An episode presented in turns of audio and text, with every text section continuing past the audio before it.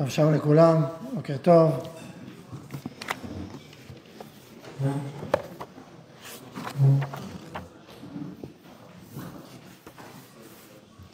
רק ברשות הרעי, אני רק אוסיף עוד דבר אחד על השיעור. יש פרטי ההלכה, יש יסודות התורה. רק בנושא של העשר דקות שהוא הזכיר, מפורסם הרב מרדכי אליהו, זכר זיק לברכה, תמיד היה אומר עשר דקות, זה פחות או יותר, דיברו אותו על הנץ, אני זוכר, דיברנו אותו בזמנו, איך בודקים את הנץ, עשינו, עלינו שם על הגגות של, של היישוב, ועשינו בדיקות וחשבונות. ושאלנו אותו, מה הרב אומר בדיוק, איזה נץ, יש כמה דקות הפרשים והלוחות. הוא אמר, כל זה בתוך העשר דקות, זה נחשב נץ. הטווח, עשר דקות. זזתם ימינה, שמאלה עשר דקות. אני זוכר שזה הטמע אותי, אמרתי, אנחנו מנסים בדיוק, מסתכלים, היה אחד שלא מתבלבל בתיקים, מסתכלים בדיוק מתי, וכל מיני. עשר דקות. וברואות תמיד, דווקא בדיוק לא מזמן ראיתי שזה בעצם מהבן איש חי. שאלו אותו, לך ברב פעלים או משהו, אז הוא, הוא אמר עשר דקות. שאלו אותו מתי הנץ, הבן איש חי, הוא אמר, כך, כך, פחות, בתוך עשר דקות זה בסדר. אז לא... זה, זה לא ברור עד הסוף, לא היה ברור עד הסוף, זה היה נשמע אפילו לכל כיוון. אני לא יודע אם לפני, בוא נגיד ודאי אחרי. לפני אולי לא כדאי ל... הוא גם גם לפני? לפני. ככה נשמע, הפשט הוא גם לפני, אבל אני לא הייתי ממליצה לפני. אם נוסיף כבר איזה סברה בדעתי. לפני זה חסידי עבדים יותר מדי גדולים, אבל אחרי זה משהו אחר. אז על כל פנים, זה... מה?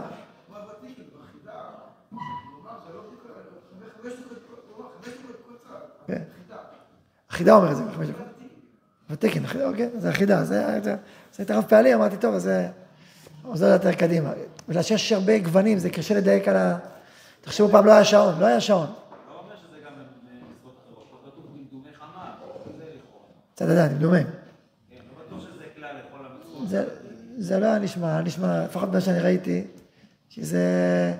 שקשה לדייק באופן חד. תחשוב מה שלא היה שעון. איך היו בודקים? היו מצליחים לדייק על ה... זה, זה, זה ודאי שזה דבר שהוא בערך. אין, אין לך דרך להגיע לחד, חד משמעיות. בסדר. יש דברים שאין מה לעשות, זה הנקודה. כן, אבל תחשוב, מה היה שלא היה שעון? זה באופן דרך הטבע, יש, ודאי הנראית. טוב.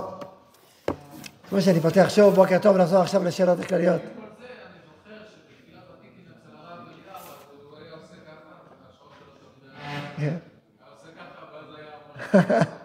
כן. זה שלך אבל אחד. כן. נעשה את זה. כן, לא, אני בעד לדקדק על השעון, רק אני אומר שלפעמים יש כל מיני נפקים לו טענות של מניין, כמה יש מניין, כמה אנשים באו. יש כל מיני דברים קטנים שכמה פעמים אמרתי, תמתין עוד קצת, תמתין עוד שתי דקות. מה תמתין?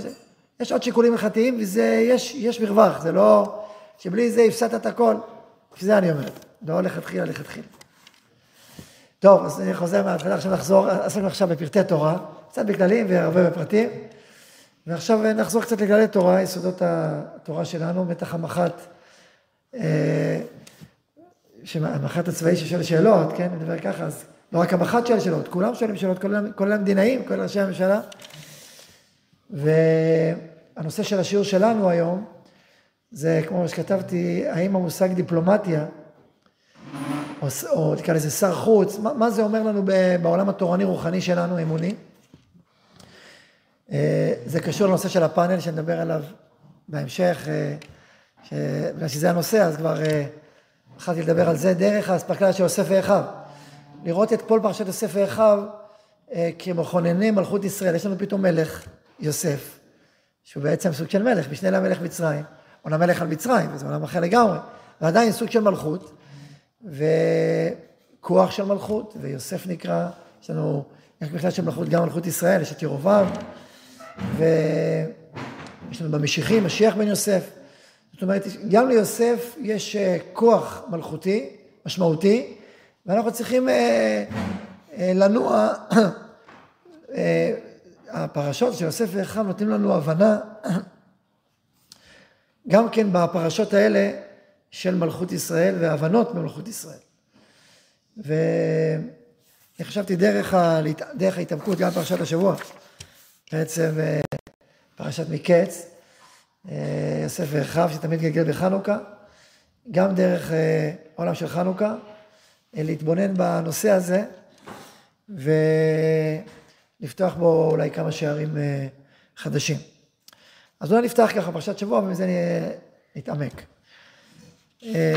הבאתי פה פרשה, את פרשה שלנו, אבל אם נתחיל לפרשת רגע, פרשת וישב, כמובן שהשאלות הגדולות של יוסף ואחיו, השאלה הכי גדולה, איך יכול להיות שמגיעים ל, ל, לכזה מצב שאחים מוכרים אח. קנאה, שנאה, אה, והאחים הקדושים הם מכונני מלכות ישראל, מכונני עם ישראל, כולם כאחד, מיטה של יעקב שלמה, כלומר כל השבטים הם, אה, הם חלק מהותי מבניין הקודש של עם ישראל, כולם נמצאים על החושן של הכהן גדול, כל השמות השבטים, ושמע ישראל השם אלוקינו השם אחד אמרו השבטים, אה, איך הם מגיעים למקום כל כך ירוד של אה, קנאה ושנאה. וכמובן אה, צריך להתעמק בזה באופן הרבה יותר מעבר לפשט הפשוט, להבין את זה אה, לפי עומקה של, יותר לפי עומק של התורה. אז זו שאלה ראשונה, שאלה, שאלה, שאלה הכי מפורסמת אולי, הכי יסודית. אבל גם אחרי השאלה הזאת, יש לנו הרבה שאלות נוספות. אנחנו לא מבינים עד הסוף מה יוסף רוצה מהאחים. כשהם באים, על המרגלים אתם. מה מרגלים אתם? לא אומרים כן אם אנחנו לא מרגלים אתכם. תראו בפסוקים. תראו אצלנו במקום מספר אחד, יוסף הוא השליט על הארץ, הוא משביע לכל הארץ, והיה יוסף את אחד ויקרא ויתנכר אליהם ידי איתם קשות. ואומר אם באתם, מארץ נא, והם לא יכירו ויזכור יוסף את החלומות אשר חלם להם, ואומר להם מרגלים אתם, לראות תיבת צרת בארץ. הם אמרו לא, לא אדוני, ועבדיך באו לשבור אוכל. כולנו בני איש אחד אנחנו, כנים אנחנו, לא בדרך המרגלים. לא, קרבת הארץ באתם לראות. ואז הוא מתחיל להגיד להם, לא מרגלים אותם, אז לא תיבחנו, תביאו אחד. אז על פניו, הפשט הוא, מרגלים אתם, הוא רצה, חיפש להם עילה כדי להביא בסוף את בנימין, כדי בסוף להעליל את העלילה, כדי בסוף לבחון את הנאמנות שלהם לאח. זה הפשט, מסתכלים בפשט של הפסוקים, נראה ששם הדברים הולכים, הוא רוצה לקחת אותם למקום הזה. עדיין, לא, הוא, לא חייב, הוא לא חייב את העילה של המרגלים. יש לו הרבה עילות, יכול להגיד, שמעו, ככה אני קובע, תבואו את האח הקטון עליכם, אני לא... למה, יש מן הסתם עניין דווקא בתוך האמירה הזאת מרגלים אותם. זה לא סתם שהוא בחר דרך האשמה בריגול לבוא ולהגיד, תביאו את בנימין.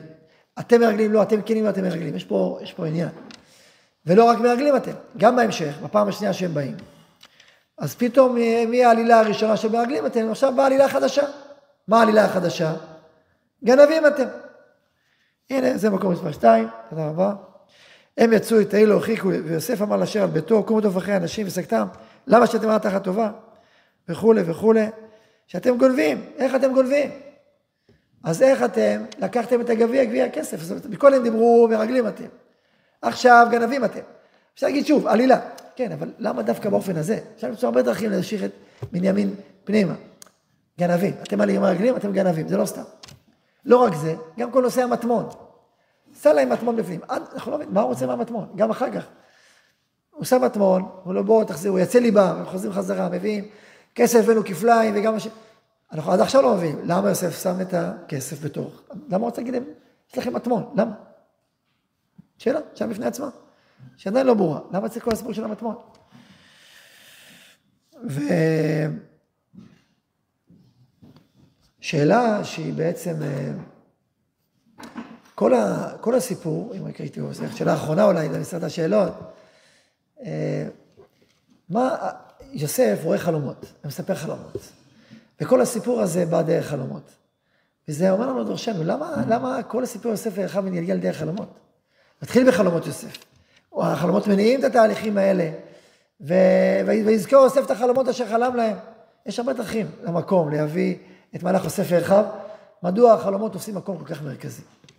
יש מהשאלות ששאלנו בעבר, ועלינו תשובות אחרות, 70 פנים לתורה, וכל פעם לומדים תורה מחדש, ומוצאים בה טעם, טעם חדש ועומק חדש, ולא רק טעם ועומק חדש, אלא גם דרך חיים חדשה. לימוד תורה זה להתעמק בה, לספוג אותה אלינו, ללמוד אותה ולגלות בה אוצרות חדשים, שלא רק מחברים אותנו פנימה אל התורה, אל הקדושה, אלא גם נותנים לנו דרך איך לחיות. זה תורת חיים, זה, זה, זה המשמעות של התורה. ולא רק בפרטי היום-יום, פרטי ההלכה, אלא גם, כמובן שגם, אלא גם באורחות חיים כוללות של אדם ושל עם ושל עולם. איך עם ישראל צריך לנהוג בעולם? זה שאלות גם כוללות, שבעצם התורה מדריכה אותנו בדרך, בדרך דברי התורה, סיפורי התורה. אז אם אה, ככה ננסה להתחיל להתעמק בסוגיה, אה, ידוע, ידוע הדבר, שמדברים על יוסף ואחיו, שיוסף יוסף הוא, הכיוון שלו תמיד זה, יש של אומות העולם. יש, נדבר, העולם הזה העולם הבא, שזה בחינה אחת. ויש בחינה אחרת שמדברת על יוסף עם זיקה לאומות העולם. וכבר כותב על זה הרב בכמה מקומות, הרב קוק. אחד המקומות, אה, יש בספר שמורות ראייה. זה ספר חביב עליי, ספר אה, שבעצם העלו, העלו על הכתב את השיחות שהרב, זכר צמחה, בסביבה שלישית.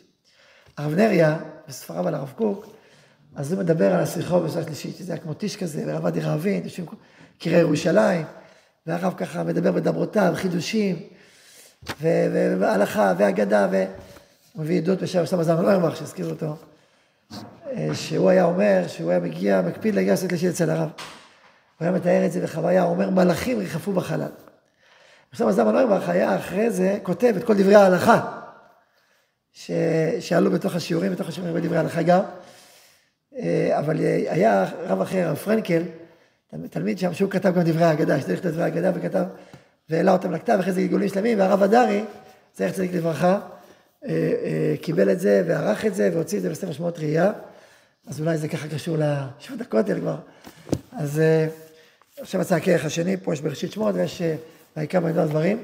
אגב, כשהיינו ברוב היהודי, בעיר העתיקה, היינו אצל הרב שיינברגר, שאיחל לכם טובים. בשורה א', אז הוא הזכיר בשם אביו, שהיה מנטורי קרתא, הרי הוא מנטורי קרתא. סבו היה מנטורי קרתא, הוא אומר, אף על פי זה, הוא לא החמיץ השלישית של הרב קוק, והוא אומר, היו המרגליות, הוא העיד בשם סבו, בשם אביו.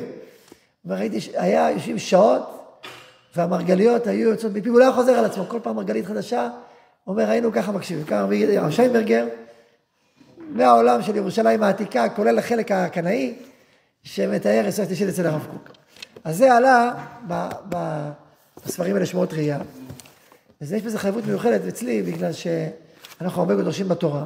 דורשים על פי יסודות של הרב קוק, ועל פי יסודות אה, פנימיים, וזה נפלא לראות לפעמים איך הרב היה עושה בדיוק את החיבור הזה של אה, לדרוש דברי תורה, אבל לא וורטים. יש כאלה שאומרים, יש דרשנות, יש דרשן, דרשנים. דורשים איזה דרשה, עושים איזה וורט, או איזה דרשה, או איזה... או פתאום אומר עוד איזה וורט ועוד סיפור ועוד מעשה. לקרוא לזה מצוהר דרשנות. אבל יש אומרים שלא, דרשנות זה בעצם הפנימיות של התורה. מדרש רבה זה לא איזה דרשנות בעלמא, איזה רעיון, איזה וורט, איזה סברה, לא. זה לימוד תורה בעמקות, זה לימוד תורה מתוך מעיינות התורה. כל פרדס התורה, לגלות את התורה בעומקה, בפנימיותה, דרך, דרך הפרדס, פשט רמז סוד, וכשלומדים את התורה מבפנים, אז היא נפתחת ומתחדשת ומאירה, ובמיוחד בתורה של ארץ ישראל, בדור שלנו, יש עניין ואנחנו נקראים ללמוד את התורה באופן הזה, בעומק הזה, ברוח הזאת. וממילא אוצרות חדשים של תורה הולכים ומתגלים לנו על ידי כל התורה, כמו הזוהר, כמו המדרשים, שדרשו חכמי ישראל את התורה בכלליה. וזה חלק מהתפקיד של הדור שלנו, לגלות את התורה באופן הזה, ואיתו להעיר לעולם. אה, אז, אה, אז לכן אמרתי, זה הדוגמאות של הרב קוק, איך הוא עשה את זה. אז לכן יש בזה חביבות וחן וככה. אה, אז יש לו פרשת וישב פה בשמות ראייה.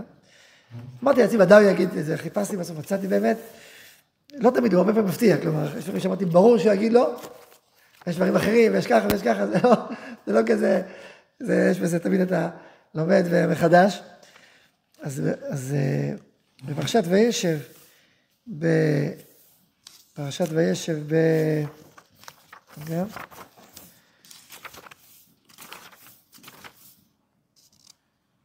כן, פרשת וישב בשנת תרצ. תרצ, תרץ. סעודה שלישית, תרץ. הרב, נפטר בתרצ"ה. אז זה חמש שנים לפני שהוא נפטר, זה כמעט סוף ימיו בירושלים, זה המרגליות שהתגלגלו שם. אה, אנחנו עכשיו כמה שנים אחר כך, 80 אה, שנה בערך אחר כך, קצת יותר, אז אה, מחדשים פה את החידושים. ואז הוא מדבר עכשיו את המחלוקת של יוסף ואחיו יש להבין, לא כקנאה ושנאה, אלא כמחלוקת בשתי שיטות. שיטת יוסף ושיטת יהודה. כן, אני ככה מתקדם. והוא מדבר, אה, יסודה של המחלוקת שבלגה את השבטים נעוץ בשאלה, מהי הדרך לקביעת קדושת ישראל בעולם. שיטתו של יוסף, שעל ידי פתיחות כלפי הגויים, על ידי הגברת הזיקה כלפיהם מול הגויים, ניתן יהיה ללמדם את אמונת השם. יש פסוק בהושע, אפרים בעמים הוא יתבולל. פסוק מוסף בהושע, אפרים בעמים הוא מתבולל. אפשר להסתכל שזה לגנאי או לשבח. לשבח, מתבולל בעמים היינו מחובר אליו, מי מלמד אותם תורה. יש פה זה גם לגנאי, שכמובן שהקליפה, הנפילה של אפרים, יכול להיות התבוללות, שזה הנפילה של אפרים. והוא שאמר יוסף, שימו לב לוורד חסידי, והוא שאמר יוסף, שמני אלוהים לאדון בכל מצרים, שיכול גם להתפרש במובן, שמתי את אלוקים לאדון בכל מצרים. שמני, כאילו אני שמתי. אז צריך להגיד שמתי, נכון? אבל שמני אלוקים לאדון לכל מצרים. אני שמתי את אלוקים לאדון למצרים. שמני אלוהים לאדון לכל מצרים. אני עשיתי את זה ששמתי אותו לאדון לכל מצרים. זה דבר יפה. כי יוסף אומר, אחרי הודיע אלוהים אותך את כל זאת. פרעה, פרעה אומר ליוסף. יוסף אומר לו בלעדיי, אלוהים ענה שלום פרעה. אז פרעה עונה לו, אחרי הודיע אלוהים אותך את כל זאת, אני יכול כמוך. אז יוסף מחנך את פרעה לשמוע את דעת אלוהים. וזה דרש על דרשות ארוכות, גדולות, על דעת אלוהים. ומה זה הודיע אלוהים אותך על כל זאת, וחומה בינה ודעת שיש שם. יש שם אין חכום, הודיע אלוהים אותך על כל זאת, אין חכום ואין אמר כמוך. חכמה בינה ודעת. השלישייה הזו דרשנו, לא יודע אם אתם זוכרים, פרשה גדולה מאוד, פרשת ויגש, ופרשת, גם פרשה הזו של מקץ. על כל פנים, אז שמני אלוהים לאדון לכל מצרים, ובעצם יוסף יש לו תפקיד למד דעת אלוהים את המצרים, לא רק את ישראל, חידוש גדול. מה לא נביא למצרים? מה צריך ללמוד אותם דעת אלוהים? מה, מה בכלל, אנחנו לא מתעסקים במצרים, המצרים בכלל הם פקטור בשבילנו, הם בכלל, מה דעמה, זה בכלל דורש ממנו ללמוד תורה, זה שמה, יש לנו את עם ישראל וזהו. מה אנחנו ללמוד את העולם? אפרים בעמים הוא יגבול, אפרים אומר, יש לנו תפקיד עולמי. אנחנו צריכים להתחבר לאומות וללמד אותם משהו, יש לנו קשר לאומות, וצריך לטפח את הקשר הזה, והוא משמעותי הקשר הזה. ואי אפשר לזנוח אותו, לא רק להגיד אני פועל בתוך עם ישראל ולקרוא מעצמו, לא. יש תפקיד מעשי אה, אה, של קשר בפועל, לא, ללמוד את העולם, זה יוסף. ולעומת זאת, שיטתו של יהודה, היא שקדושת ישראל צריכה להיות נפרדת מן הגויים, אבל לבדד לשקוע. למה לא יתערבו הגויים ולא ידעו במעשיהם. זה הוא אומר, שלכן שמעון ולוי אחרי דינה, הצד הזה שהם נלחמו בהתבוללות של דינה, כל הסיבות שלו, זה איך האונס, אבל עם לבדד לשקול נוגעים לא יתחשב, ומול זה יש יוסף. וברוך השם שלפני שנים, לפני עשרים שנה, אז במהלך הזה שאני אומר לכם עכשיו, אז חשבתי שלכן מכרו אותו לגויים, כי אמרו הוא שייך לגויים, ובוא תתמודד. וראיתי את זה פה אחרי עשרים שנה, שמחתי מאוד לראות, שהסיפור של המכירה, לכל כאילו ישמעאלים, נעמיד את השיטה במבחן. נראה לעשות לבין האומות ונראה מה יעלה בסופו. זה דבר שחשבתי לפני עשרים שנה, ואז מאוד שמחתי לראות שהיה פה איזה, אה, אה, זכינו לכוון למרן הרב. אני צריך לקחת קצת בערבון בעל, אני לוקח, זאת אומרת, יש פה הרבה, זה מה שהוא זכר, אבל זה נראה ש, שזה ככה פשט, אז אה, על כל פנים, זאת אומרת, עניין המכירה, זה לא סתם מכירה לישמעאלים, יש פה אמירה מאוד יסודית ומאוד עמוקה. על פי היסוד הזה של הרב, ויש עוד יסוד, בואו תסתכלו במקום מספר שמונה, באורות התחייה, הבאנו אותו השנה בהקשר למלאכה, עכשיו אנחנו עושים אותו בהקשר ל... הבאנו אותו גם לבאר... לכמה דברים הבאנו אותו, עכשיו אני הולך לעניין שלנו. עוד נתחיל פרק ט"ז, אה, ואחרי שנלמד את זה, נלך, פשוט אני רוצה לבסס את המהלך שאני רוצה לדבר עליו. אז אה, אחרי שאני מבסס אותו, אני נרוץ לו קדימה בפסוקים. אני קורא פרק ט"ז. דבר פשוט הוא שהצדיק עושה כל מעשיו בקדושה, וכל פעולותיו הגשמיות עולות לתיקונו של עולם. כמובן, פרק אה, כ"ו, כ"ה בסת ישרים, דברים מפורסמים. לא, וזאת היא אהבת המלאכה, הרב מדבר על אהבת המלאכה. ואז אני דילגתי על כל סוגיית המלאכה והמשכתי הלאה. וכשם שיש כוח להמשיך את הקדושה והאור האלוהי הפנימי בכל המלאכות, ולהוציאה מכלל איטיאטיה, להוציא אותה מהקללה שבהם, כן יש כוח להמציא אור קודש בכל הלשונות ובכל החוכמות שבעולם. כלומר, יש יכולת להמציא קדושה בכל החוכמות ובכל הלשונות שבעולם, בכל השפות. 70 לשון, 70 שפות, יש כוח להמציא קדושה בכל אחד. הוא ממשיך. וצדיקים הגדולים צריכים להתפלל שיתמשך אור נועם השם בכל החוכמות ובכל הלשונות, באופן שמכל מקום יופיע כבוד השם, ומכל מקום יפוצו קרני אורה של תורה. ותפילתם של צדיקים והרת רצונם עושה רושם נמרץ עד קדם ותכלית. זאת אומרת, אפילו תפילות. מה זה תפילות? זאת אומרת להתפלל שהיפנים, וביפן, בתרבות היפנית, נגלה באור של קדושה, שיעיר אותם. ואנחנו דרך התורה, האור של התורה, נגלה את אותו קדושה ניצוץ קדושה שנמצא ביפן, ונלמד אותם איך ללמוד דעת אלוקים.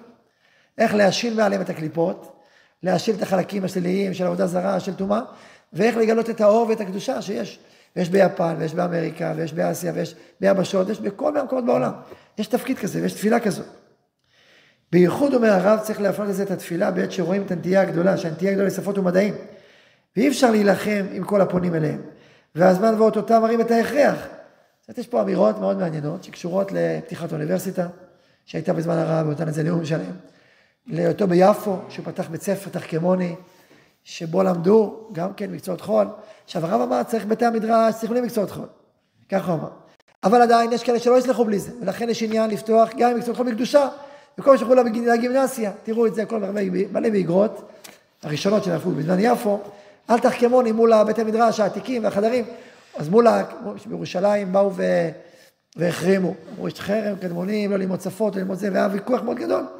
והרב ביפו בא ואמר כן, מה שנקרא ממלכתי דתי, שיש, שכן צריך לפחות שיהיה מקצועות חול כדי שיהיה אפשר אה, לעבוד, כדי שיהיה אפשר, ככה אז הוא, אז הוא היה אחראי על זה ביפו. רק הוא אמר שברור שלכתחילה צריך ישיבות בלי מקצועות חול, אבל ככה הוא דיבר שם, יש שם אגרות, אגרות לרב מימון, הרבה, עולם שלם.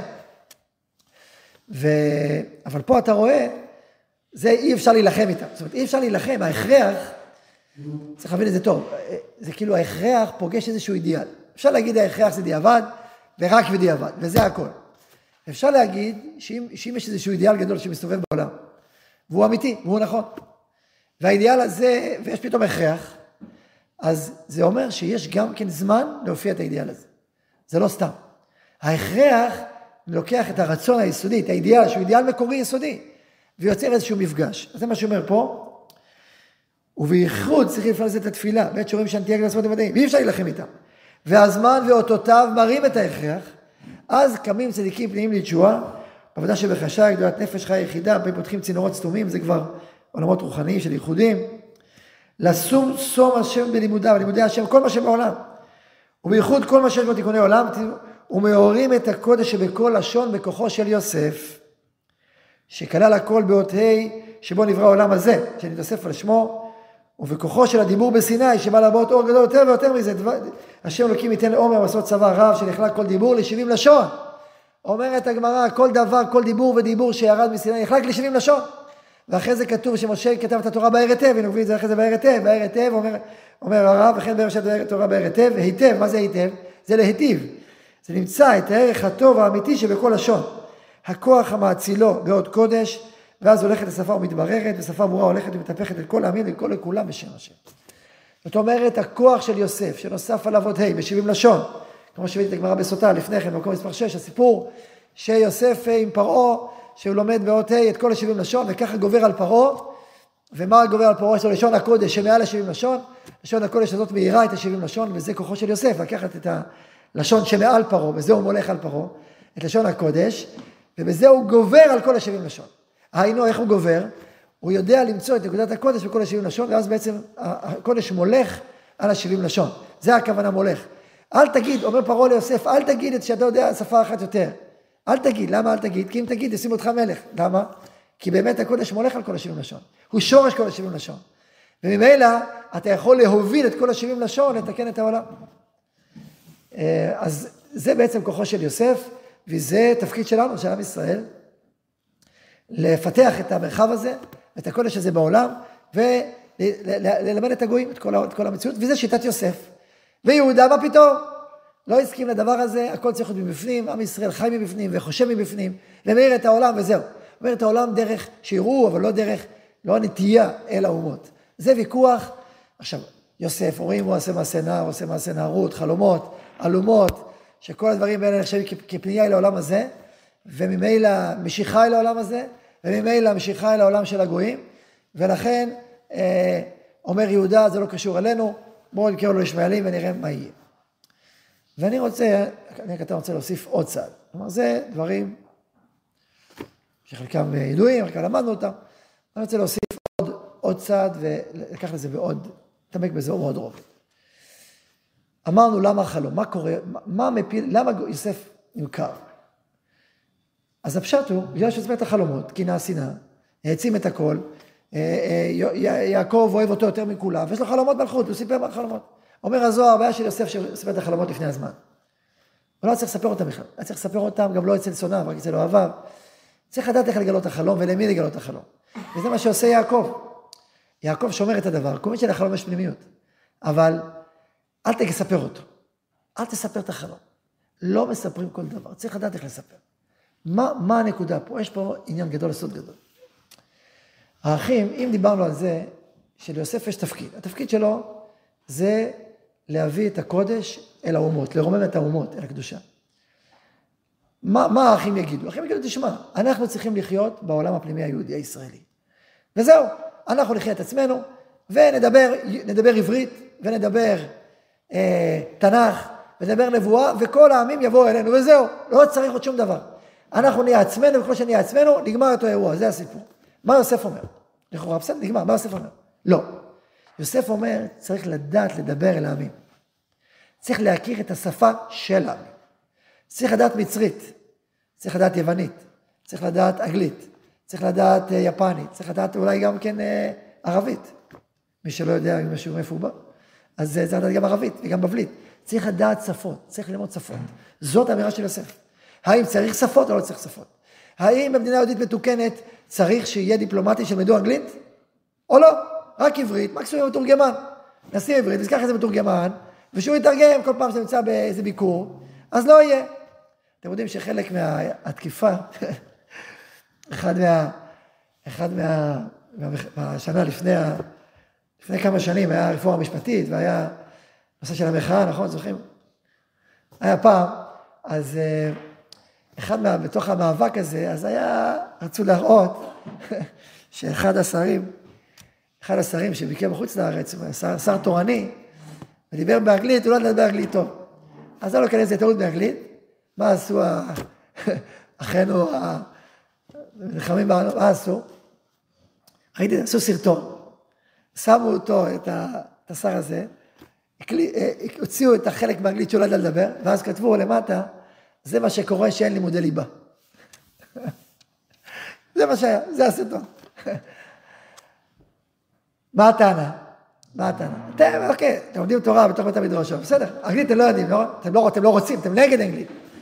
חרד"ליקים, מה זה חרד"ליקים? אוקיי, אתם נגד, אנגלית, אתם יודעים, הנה עכשיו שאתם אומרים שר החוץ, שר הזה, מדבר, לא יודע לדבר אנגלית. אה, אז איך תנהל מדינה? זה הטענה. עכשיו אני שואל, האם אוקיי, בסדר, מה, שיגידו מה שיגידו. יש את האמת התורנית שלנו, ונגמר העניין, לא צריך בית ספר דיפלומטיה. פעם דיברנו עם זאב אלקין. עוד, אה, בקיצור, אז לפני, אה, הגלגול הקודם, ואז, אה, וכ... ואז הוא היה סגן שר חוץ. ואז אמרנו, תגידו, מה עשית כסגן שר חוץ למען הערכים הלאומיים, הערכים היהודיים? נהיית סגן שר חוץ, עדיף להיות חבר כנסת, מה זה סגן שר חוץ? תעשה משהו למען, סתם סגן שר, מה זה עוזר? הוא אמר, לא, עשיתי משהו חשוב. הוא אמר, מה עשית? אמר, פשוט מאוד. אני, אני כתבתי בתנאים שצריך לדעת שלוש שפות, לא שתי שפות, שלוש שפות. אתה רוצה להיות דיפלומט, אתה רוצה להיות שגריר במשרד החוץ, שלוש שפות, לא שתי שפות. ומה זה גרם? זה גרם שרק אנשים שיש להם שלוש שפות יוכלו לבוא. ומי זה האנשים האלה? הוא אומר, זה הרבה אנשים, או צרפתים, שעלו מצרפת, או אנשים שעלו מרוסיה. הוא אומר, אלה ידעו צרפתית, אנגלית ועברית, או רוסית, צרפתית, רוסית, אנגלית ועברית. וזה אנשים שבדרך כלל יש להם ערכים יותר לאומיים מאשר אלה שידעו רק עברית ואנגלית. זה הפוטנציאל. לא יודע אם מותר לגלות את זה. ברוך אתה אדוני אלוהינו מלך העולם שהכל נהיה בדור. הבנתם את הטריק או לא?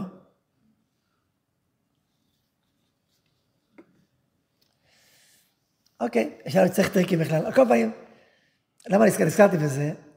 כי צריך שפות, אתה רוצה להיות דיפלומט, תלמד שפות. האם בית המדרש יוצא דיפלומט, צריך ללמוד שפות, נכון? ללמוד לדעת שפות. עכשיו, עכשיו, למה צריך לדעת שפות? למה? למה צריך לדעת שפות?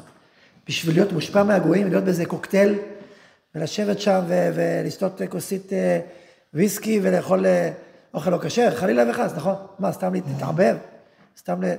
אתה צריך להיות דובר של מדינת ישראל. איך תהיה דובר של המדינה? מה המדינה אומרת? מה האומר של המדינה? האם אתה מדבר בעברית ושם מתורגמן או צריך לדעת אנגלית? זה השאלה, זה הסוגיה שלנו.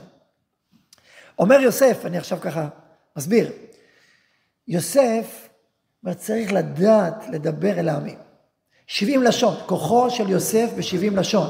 עדות ביוסף שמו. הוא היה לו את אות ה' בשם השם. והוא למד 70 לשון. יוסף ידע, יהודה לא ידע 70 לשון. יוסף ידע. ולא רק ידע. ויוסף בעצם אומר, תדעו לכם, צריך שפה, אני צריך להיות, אני צריך להיות דובר 70 לשון, אתם אולי לא, אני כן. וזה שאני נוטה לאומות, ואני לומד את השפות, זה כדי לעורר במורתו הקודש. ואם אתם תהיו, תהיו אנשים שיודעים רק עברית, רק לשון הקודש, בלי שפות, לא תצליחו לתקן את העולם. לא תצליחו לפעול מה שאתם צריכים לפעול במציאות. מה שעם ישראל צריך לפעול במציאות. זה עבודה קדושה. אומר יהודה, מה פתאום לא צריך את זה? למה? כי אם אתה מדבר בשפה אחרת, אתה בעצם לוקח את הקודש ושם אותו בכלים לא לא. שם אותו בכלים זרים. האם אפשר להעביר קודש בכלים זרים? לא יקום ולא יהיה, זה, זה, זה זיוף. זה, זה, זה, זה המתה של הקודש. הקודש צריך לדבר בשפתו שלו. רק, גם הלשון הקודש היא מבטאת קודש אותנטי, קודש אורגינלי. האם אפשר ללמד תנ"ך בתרגום? זה לא עובד, זה לא עוזר, זה לא פועל ולא יוצר. זה הורס והורג. אל תתרגם ואל תלמד אנגלית ואל תדבר באנגלית. דבר בעברית. אה, נשים מתורגמן, נשים איזה תורגמן, מקסימום שם, שם ילמדו עברית. שבוע כל ילמדו עברית, וזה מה שצריך לעשות, לא תלמד אנגלית, הם ילמדו עברית. איך שהוא יבינו, זה הכל. זו הטענה של... למה? כי אנחנו חיים את עולם הקודש, בפנים ובחוץ. כשאתה לומד לשון ולומד תרבות אחרת, ומתעמק בה, מנסה להבין אותה, אתה בעצם מכניס מורד זר לעולם הקודש. הוא מנסה להגיד שזה שם, שם בשם השם, שזה סוג של קדושה, זה ניצוץ, אתה מכניס מורד זר אל כרם בית ישראל. ולכן המלחמה היא חריפה, והיא נוקבת, והיא קיצונית, והיא בשום פנים ואופן לא, לך מפה. תראו, אז לך לישמעאלים, בוא, בוא נראה. או צריך להרוג אותך, כי אתה לא שייך לעם ישראל. אתה עכשיו שייך, אתה מכניס, מכניס ישראל, זה רפורמה, זה, זה התייוונות, זאת התייוונות. אתה בעצם מתייוון מודרני, מודרני, מתייוון אה, עתיק, מתייוון ראשון. אז זה, למדו אנגלית, למדו יוונית, נהיו לבנים, הלנים, זה, זה הבעיה של חנוכה, זה המתייוונים. אתה נהיה מתייוון, לובש כמו מתייוון, נראה כמו יוונים. לא, אתה לא קשור אלינו. ואם, ואם אתה בכל זאת מתעקש להיות קשור, אתה לא... אנחנו, אנחנו, אנחנו נוודא את זה שלא תהיה פה. זה בעצם המחלוקת. לפי יהודה, לפי יהודה, לפי שבטי ישראל, זה בדיוק הביטוי, כנים אנחנו. כנים אנחנו. הפנים והחוץ, אומר רש"י, מתוך כנותם לנו שבחם, שהפיו לבב שווים, לא יכול לדבר שלום. אין שתי עולמות, אין פוליטיקה, אין דיפלומטיה. מה זה, אתה שהמושג דיפלומטי זה כאילו, איך לומר ולא לומר. איך לומר ואם לומר. מה אתה אומר? המושג פוליטי זה בכלל, מה אמרת, מה חשבת? זה, האם, אז פעם שמעתי את אחד מהגדולי הפוליטיקאים, שאומר שפוליטיקה זה אומנות התמרון. אומנות התמרון, ככה דיבר, המושג פוליטיקה. אז אנחנו רואים מה זה פוליטיקה, זה שקר, זה חנופה, זה... האם צריך ללמוד את השפה הזאת, ללמוד את השפה? האם בכלל זה שתי שפות, זה כבר בעיה, שיש שתי שפות. הוא מדבר בשתי שפות, באנגלית לזה, בעברית לזה. יש פה איזה שניות, יש פה איזה דואליות שהיא לא שייכת אל העם היהודי. זו הטענה של האחים, טענה מאוד עמוקה, מאוד חריפה, ודאי בעולם הקודש. ויוסף אומר לא, צריך עוד שפה ועוד שפה, וצריך לדעת להעביר משפה לשפה, יש לזה ערך רוחני אמיתי, גדול ונסגר. וממילא עכשיו נבין קודם כל את המושג של החלומות. מה זה חלומות? חלומות זה שאדם שיש לו עולם בתוך עולם. יש לו עולם רגיל, חי, יש לו פתאום הולך לעולם, ויש עוד עולם חדש, בתוך העולם הראשון. מה עושים שיש עולם בתוך עולם? מה עושים? לא, זה בעצם עולם אחד, אין עולם בתוך עולם, הכל זה עולם אחד. חלום, יהירות, אין מה, זה מה, זה, מה, מה שאתה חושב ביום, אתה חולם בלילה, מה זה חלום? זה בסך הכל אותו דמיון שראית ביום, חלמת בלילה. זה כל הסיפור, זה כל האירוע. זה לא עולם בתוך עולם. זה עולם אחד, שפעם הוא דמיון ופעם במציאות, אין שום הבדל בין העולמות. ככה אפשר להתייחס לחלומות, וככה אמרו האחים ליוסף. חלמת חלום של מלכות, מה זה אומר? יורה לבך. אתה חולם למלוך ביום, אתה רוצה למלוך ביום, אתה חולם על זה בלילה. אין פה שום מסר מעולם אחר, מקריר. עזוב. אתה... וגם הם בלבב שווים. אומר להם יוסף, לא, לא, אני חולם חלום. יש לי חלום, זה משהו אחר, זה, זה עתיד שצריך להגיע. סיפור אחר. וצריך לפתור את החלום.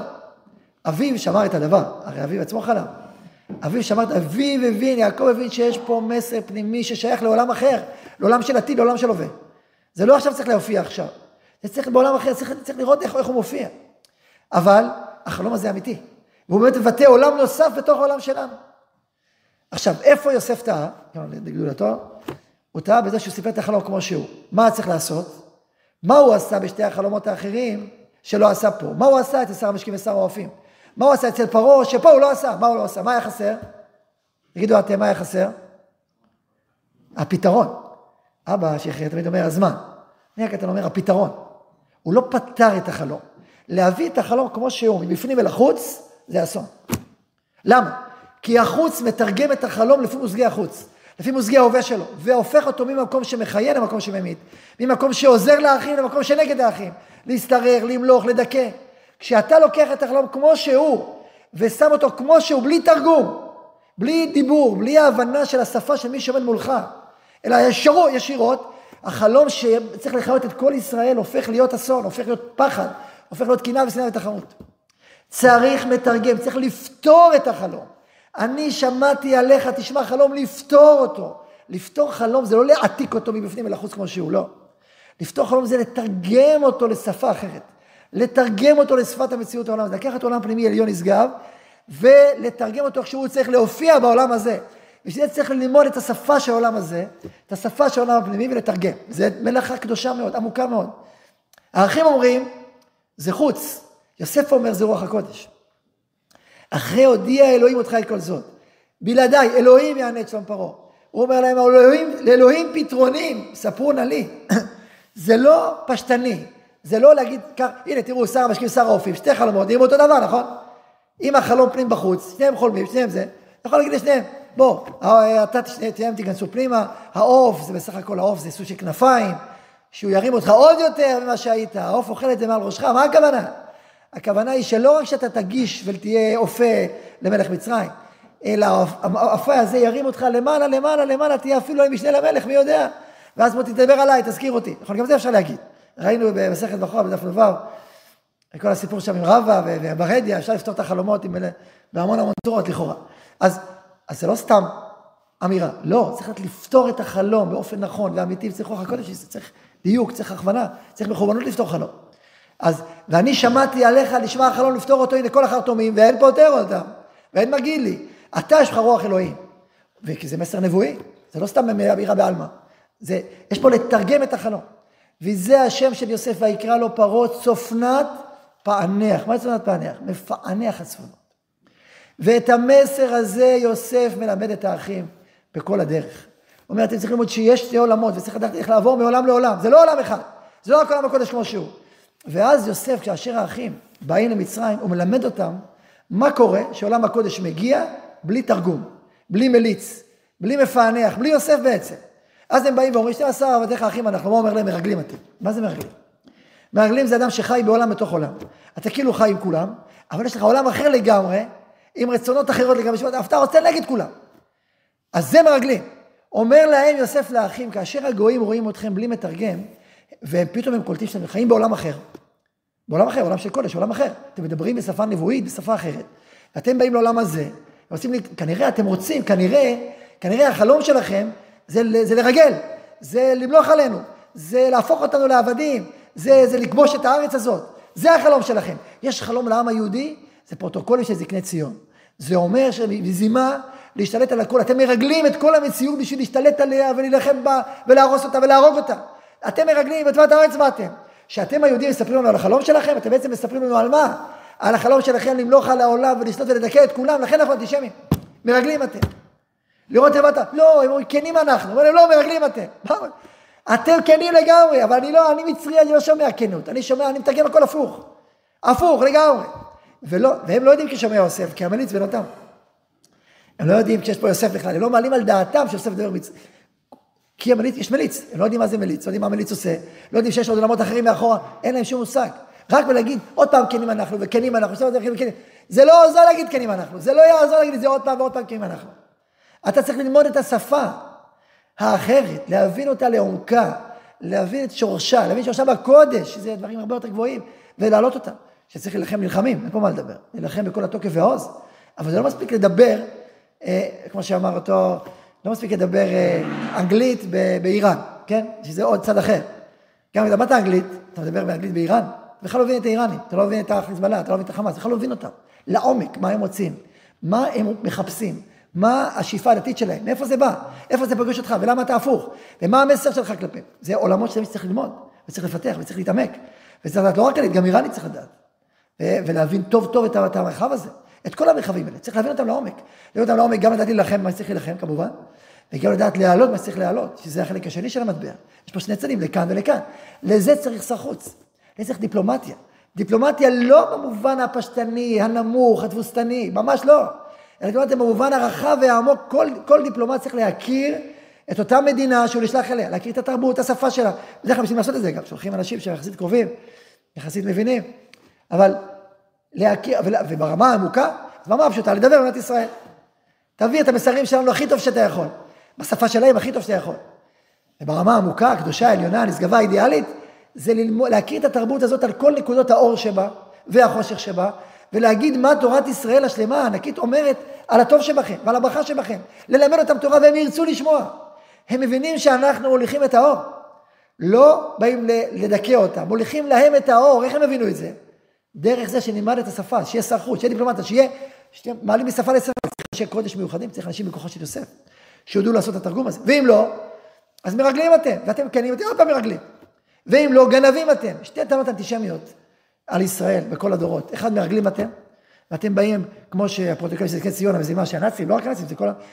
המזימה העולמית של יהודי העולם להשתלט על ה... תראו אותם, בכל מקום הם נמצאים, בכל מקום הם רוצים. יש להם איזשהו חלום תנכי, שבעצם מה הוא רוצה? להשתלט על העולם ולגרש את כולם, כמו פרעה הראשון במצרים. ונלחם בעולם מן הארץ, אבל פה הם רוצים להשתלט על העולם ולדכא אותו, כמו שהנאצים חושבים אגב. הם לא מבינים את הסוד, הם מתרגמים אותו מרגלים אתם. או, או, אנטישמיות אחרת, גנבים אתם. למה אתם פה? כי גם גנב יש לו שתי עולמות. ביום הוא הולך הכל רגיל, בלילה הוא הולך לגנוב. אז מי אתה מסתכל עליו? אתה לא רואה שהוא גזלן, גזלן גם ביום גם בלילה אותו דבר. נכון, זה גנב וגזלן. למה גזלן? אה, כן, למה גנב, זה כפל, וגזלן משלם ברכות חומש. כי גנב הוא גונב את דעת העליונה, הוא גונב את דעת הבריות. הוא כאילו מסתתר, הוא כאילו ביום נראה רגיל, הסיפור המפורסם של אלעזר. אז זה נראה רגיל, באמת זה משהו אחר לגמרי. זה ההבדל. וממילא, ממילא, אז הוא אומר לגנבים אתם, אתם בעצם לוקחים לנו את כל הטוב. אתם, אתם, חלילה מה שהשם אמרו, אתם הטפילים, אתם גונבים את כל הברכה ואת כל השפע, והיהודים נהיים עשירים בגלל זה, בגלל שלוקחים לנו, לוקחים לנו, גונבים לנו את הכל מלמטה, את כל הכסף, את הכל. ככה מתרגמים אומות העולם את ישראל, ואת החלום של ישראל, ואת המשמעות של ישראל, בלי מתרגם, בלי יוסף, בלי מליץ, בלי צפנת פענח. ואת זה יוסף מלמד את האחים, דווקא בדרך הזאת. תבינו למה צריך את הכוח של יוסף, הוא לא רק סתם להעניש אותם ולנקום בהם, חלילה וחס, הוא בא ללמד אותם באופן הבלתי אמצעי, מה הוא עושה במצרים ולמה צריך אותם, למה זה חיוני ובלי זה בית יעקב אה, יתפרק, בלי זה בנימין ילך ויאבד, ויעקב לא, ויודעת שיהודה אומר איך אלה אביו אנחנו נתים, פנראה ברא, אבא שלי ילך. אבא שלי לא יכול לחיות בלי זה, אנחנו לא יכולים לחיות בלי זה. כלומר, אם אנחנו לא נקיים את תפקידנו השלם, אז לא נוכל, לא נוכל להיות, להיות פה. לא כי אין נצח ישראל, לא שיש נצח ישראל, יש לנו תפקיד, אנחנו לא סתם פה. תפקיד עולמי, והוא תפקיד חשוב ומשמעותי, וצריך להבין אותו ולהכיר אותו ולהשקיע בו. זו האמירה של יוסף. מול האחים, ולכן הוא מעביר אותם את כל התהליך הזה כדי ללמוד את המסר של הם, הם, אה, עומק ערך התפקיד שלו, עדות ביוסף שמו, שהם לא הכירו ולא ידעו. והם לומדים את זה, והם מבינים את זה. ואחרי שלומדים ומבינים את זה, מה פתאום קורה? פתאום מבינים שכל החלום, גם של יוסף, לא היה להסתרך עליהם, היה להחכי למחיה, שלכם, לכם, לכם. באה ההתחלה שהיה רק עולם אחד, ולקחתם את החלום כמו שהוא, זה גם הבעיה של יוסף, שאמר את זה מיד, בלי שמר את הדבר, בלי תרגום, אז היה מסתרר עלינו, למלוך עלינו. באמת החלום הזה עצמו גילה, אחר כך, שבעצם הכל זה בא להחיות. כי למחיה שלחני אלוהים לפניכם, אתם תרגמתם את זה לא נכון, כי לא היה מתרגם, כי לא, כי לא פתרתי את החלום, כי אמרתי אותו כמו שהוא. אבל עכשיו שאנחנו רואים את הפתרון דרך המציאות, בפועל, לא יודע אם יוסף היה אז בדרגה שיכול להבין את המציאות העתידית, כמו שהיה עם שר המשקיע, כמו שהיה עם, עם פרעה, שאלה. אבל המציאות פתרה את החלום. והנה, זה הפתרון של החלום. הרי אפילו יעקב שמע את הדבר, הוא חיכה. אבל המציאות פתרה את החלום. הנה, בואו, בוא, מה זה אלומות? סתם שאני יושבים 12 אחים בארץ ישראל ואתם כולם הולכים לי כמו שאתם חשבתם? לא! אתם בכלל צריכים ללכת למצרים, ויהיה רעב, ואני בכלל אשבור בר, ויהיה לכם בחינם בכלל. מה זה מה זה תשתחווה? תשתחווה זאת אומרת, יהיה לכם בחינם. וזה המטמון שאומר להם, מה זה להם מטמון? קודם כל מטמון אומר שיש שתי עולמות שלא מכירים. יש עולם פשוט ויש עולם נסתר. וצריך לתרגם את זה, אם אתם לא יודעים לתרגם, יש מטמון, מה זה? לא מבינים מה זה, אתם בכלל לא מבינים את התרגום. ויצא ליבם, הפנימיות שלהם יצאה, הם לא מבינים מה קורה. בתרגיל זה הפוך, אומר, מה אתם לא זה לטובתכם. לא רוצה לומר להם. מה שאתם רואים מבפנים ואתם מתרגמים אותו כשלילי ואתם פוחדים ממנו, הוא לטובתכם, זה בדיוק החלום. החלום הפנימי, שתרגמתם אותו באופן פשטני, אז הופך להיות גנבים. הוא יעליל אותנו שאנחנו גנבנו. כאילו, מה, מאיפה זה בא? מה קרה פה? אבל בעומק יש פה מטמון, יש פה מישהו שם אותו בכלל, בשבילכם, זה לטובתכם, זה למענכם, זה לכם נגדכם, זה מטמון בשבילכם, יכול לצום את הכסף. מה נראה לכם? שבהתחלה שאמרתי שהעולמות משתחוות לי, מה חשבתם? הסתרר עליהם, מה באמת? שתחיו ולכם בחינם גם. תבואו לפה תשבו בארץ גושן, לא צריך כלום, הכל בחינם. זה הכל, זה לטובתכם, זה מטמון עבורכם. למחרת לכם אלוהים זה כל הסיפור. וזה אגב מה שאומר גם לפרעה. אתה רואה חלום, זה לא נגדך, זה בעדך. בוא תבין את זה, בוא תבין איך זה בעדך. תבין איך זה עובד, וכולי וכולי, זה עוד המשך. אני רק רוצה לסיים, אין לי את הזמן להמשיך פה יותר במערכות הבאות, במקום מספר 3 ומספר 4. תראו שם מה זה דיפלומט, איך יוסף יודע לדבר אל פרעה. איך הוא, הוא צריך להגיד, אני רוצה לקבור את אבי. אי אפשר להגיד את זה ככה פרעה לקבור את אבי. מה פתאום, הוא יחשוב שתלוי במצרים, הוא לא יסכים. לא, אז הוא אומר לו ככה, הוא אומר לו ככה. או אמר לגדלת, הוא אומר לבית פרעה, בית פרעה תגידו לפרעה. וגם אחר כך, כשהוא אומר לאחים, שאתם באים, לפני כן, מההתחלה, מה יגיד לכם פרעה? מה תענו לפרעה? כדי שלא ישימו אתכם שרי, מה, מה אומר לפרעה? מה אומר להם? אתם באים עכשיו למצרים, הרי אם תגידו, תבואו ותגידו, אנחנו, וישימו אתכם שרי המלחמה שלו. ואז מה יקרה? כל הכוח הישראלי ייפול בתוך המצרים. אתם רוצים להילחם את המלחמות שלהם במצרים? המצרים, זה אתם רוצים? או אתם רוצים לברך את המצרים? מה אתם רוצים? אז בואו נלמד אתכם איך עושים את זה. כשהוא בא ואומר לכם ככה, תנו לו ככה, הוא אומר ככה, תנו לו ככה, וככה זה עובד. וזה בדיוק מה שקרה, אתם יודעים? אחד לאחד. הוא יודע בדיוק את הפסיכולוגיה העמוקה של פרעה, ויודע ליצור את החיבור בין ישראל למצרים באופן הנכון. ולא באופן לא נכון, לא במקום שרי מלחמה, תהיו משהו אחר, ותביאו איפה תשבו ומה תעשו. הוא פשוט מלמד אותם אחד לאחד, אפשר את הפסוקים אחד לאחד בדיוק. ואחר כך הוא עולה לקבור את פרעה, את יוסף, את יעקב, איך קוברים, בדיוק, עושה כך, כך, בול. זה עוצמה, זה כוח עמוק מאוד של יכולת לחבר ולהעלות את הכל בסופו של יום. וזה כל הסיפור של חנוכה. יש מתייוונים, נכון? מצד שני, תראו לכתוב את התורה היוונית. אז זה רע אותו.